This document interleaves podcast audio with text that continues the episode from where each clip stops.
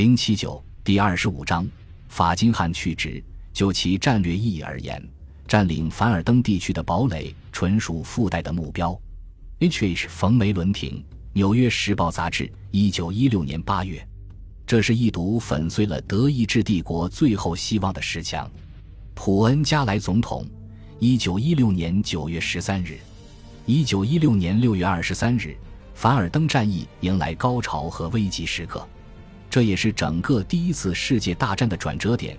虽然这个转折点不像1942年秋季的阿拉姆哈勒法防御战和斯大林格勒战役那么明显，因为1942年那两场战役之后，轴心国就一直不断的后撤。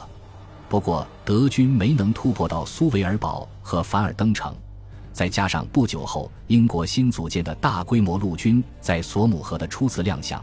终结了德国人用一次军事胜利彻底战胜协约国的最后希望。从此以后，他们将因人力资源居于劣势而被迫采取守势。俄国将来会被自己内部的革命击垮，结果让德国人得以集中力量在西线做最后一次绝望的赌博。可是，不管鲁登道夫的攻势离胜利有多近，他毕竟来得太晚了。德国本身已经太虚弱。此外，美国的强大实力到那时也会加诸战争的天平。拉法叶中队的英勇奋战唤起了美国人民对凡尔登战场上涌现出来的法兰西英雄主义的同情。德国在六月二十三日被挡住，也最终让那些头脑顽固的美国实业家和政治家相信，同盟国最终不可能赢得战争的胜利。关键时刻虽然已过。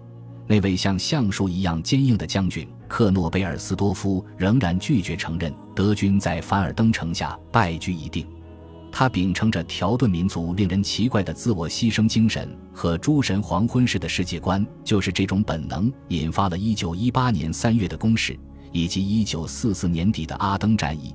而戏剧性的高潮则发生在1945年的元首地堡里，决定说服法金汉在凡尔登再做最后一次努力。一切预兆都对德军不利，绿十字器不仅失去了新奇性，也失去了引发毫无根据的恐惧的能力。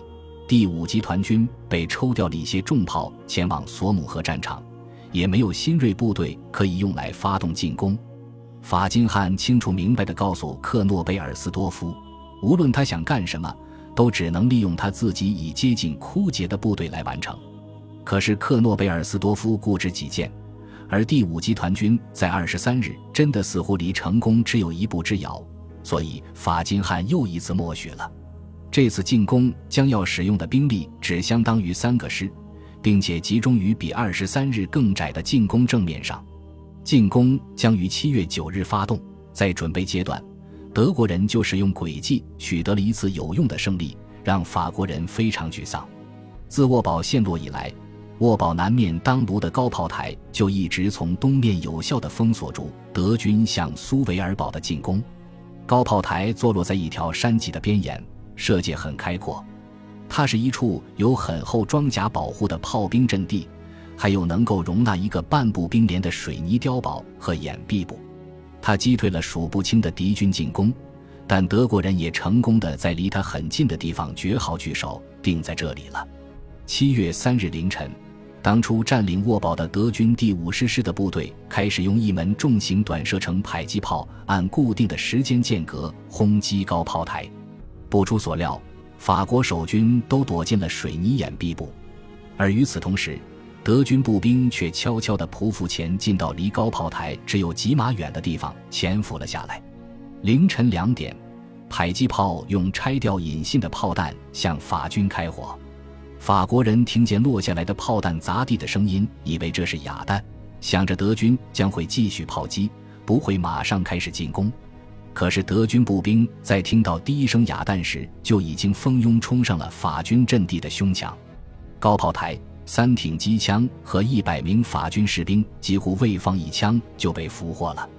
可是七月七日夜间，德国人的计划再次被凡尔登的天气搞砸了。数日的炎热之后，暴雨在那天降临。对冯埃普手下又干又渴的巴伐利亚禁卫团来说，这本不啻是上天的恩赐。要知道，他们现在还聚集在弗勒里的铁路工事后面。将要第二次担任进攻苏维尔堡的尖刀部队。然而，后来雨一直下个不停，进攻被迫推迟两天。等待进攻的部队陷入了新的困境当中，战场很快变成一片泥潭。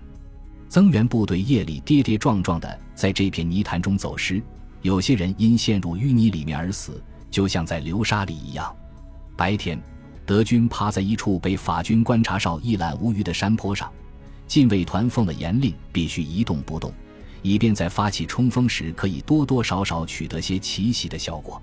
他们在炮弹坑里躺了三天，暴露在法军的密集炮火之下，听着受伤的士兵整天在相邻的炮弹坑里呻吟和受苦，却被严禁过去救护，这让德军士气深受打击。到进攻那天傍晚点名时，先头营已经损失了一百二十名士兵，或者说全营五分之一的兵力。团史声称，当天夜里经过艰苦的努力，才恢复了秩序。德军各部队的士气都比以前低得多。他们看到德军重炮再次在饱经轰炸的苏维尔堡上打出一片像火山一样升腾的火焰时，对这样壮观的景象也无动于衷。十日午夜，德军开始改用绿十字毒气弹炮击。这次，他们从六月二十三日的失误中吸取了教训，一直不停地用毒气弹压制法军炮兵。直到步兵冲上去之后，很久才停止，同时拓宽了炮击的正面。马克博阿松中士通过望远镜观察战场，觉得眼前简直是一幅摄人心魄的景象。我们眼看着田野一点点的消失了，山谷被死灰色的烟雾填满，云雾扩散升腾，各种事物都在这种有毒的流动气体里变得诡异万分。尽管距离还远。我们有时候还是能闻见毒气的味道，有点像肥皂。我们听见云层下爆炸的轰鸣声，那是一种低沉的噪音，就像沉闷的鼓声。在里特尔丰埃普的士兵们耳中，毒气弹炮击的特殊声音就像音乐一样美妙。步兵们从未像现在这样祝福和崇拜过炮兵。更为美妙的是，法军大炮和上次一样相继沉寂了下来。可是德军突击队刚从弹坑里一跃而出，冲进拂晓的晨光里，一片七十五毫米大炮的弹幕就沿着整个德军前线覆盖下来，比德军在六月二十三日所经历炮火的杀伤力不知大了多少倍。法军炮火在进攻者队形当中撕开一个个大洞，让德军突击队面面相觑。几分钟内，第一百四十团二营就损失了几乎全部军官。曾在六月份的战斗中损失惨重的第三列兵团，这次预定在正面强攻苏维尔堡的战斗中承担尖刀任务。他的一营营长直接上报说自己负不起继续进攻的责任，下令士兵原地绝好聚守。这一事件说明，德军曾经锋利的尖刀部队，在经过凡尔登战役的许多个月后，现在已经变得多么钝了。哪里出问题了呢？答案很简单。法军炮兵自二十三日以来装备了新的、更有效的防毒面具。它的设计实际上早在光气出现之前很久就已经通过了论证。他们非常狡猾，而且自我控制得非常好，一直忍住不开火，直到敌人大意的自我暴露为止。不过那天早上，法军方面还是出现了惯常的无法理解的灾难，以及更多令人不安的纪律松弛现象。德军的列兵部队从当卢的高炮台出发，向西南猛攻，在火焰喷射器的有力支援下，奇袭了法军第二百一十七团。法军整整一个营被包围，当了俘虏。这个团大约三十三名军官和一千三百名士兵，不是被杀就是被俘。团长莱朗中校幸免于难的过程非同凡响。他先是在团部被俘，其后在被押往沃堡的途中。一排法军炮弹齐射，打死了押送他的两名德国兵，他自己没有受伤，跑回了团部，发现那里已经被德国人占领了，于是再次被俘。那天傍晚，法军反攻，又把团部夺了回来，重获自由的莱朗还是没受伤。与此同时，这个团的崩溃让德军左翼推进到离塔瓦内隧道东面终点只有几码距离的地域之内，这条隧道是法军的神经中枢。它西面的出口在莫兹河谷，靠近凡尔登。一大群伤员、中了毒气不停呕吐的士兵和惊慌失措的逃兵不停地涌进隧道避难。同时，法国工兵已经做好准备，一旦德军继续前进，就炸掉这个隧道。战线另一端的弗勒里也发生了类似情况。巴伐利亚禁卫团克服疲惫和沮丧情绪，占领了法军第二百五十五旅旅部所在的碉堡，旅长在混战中阵亡。友邻的另外一支法军观察到有一个排向抛弃武器走向德军防线的同伴背后猛烈开火。很明显，那一天法军诸事不顺。更糟糕的是，第二百五十五旅崩溃后，防线上出现了一个大洞。忙让派出堵漏的两个营走错了路，他们自己也被蜂拥而来的德军击溃了。巴伐利亚山地军再次在法军防线上捅出一个大洞，不过这次只有四百马深。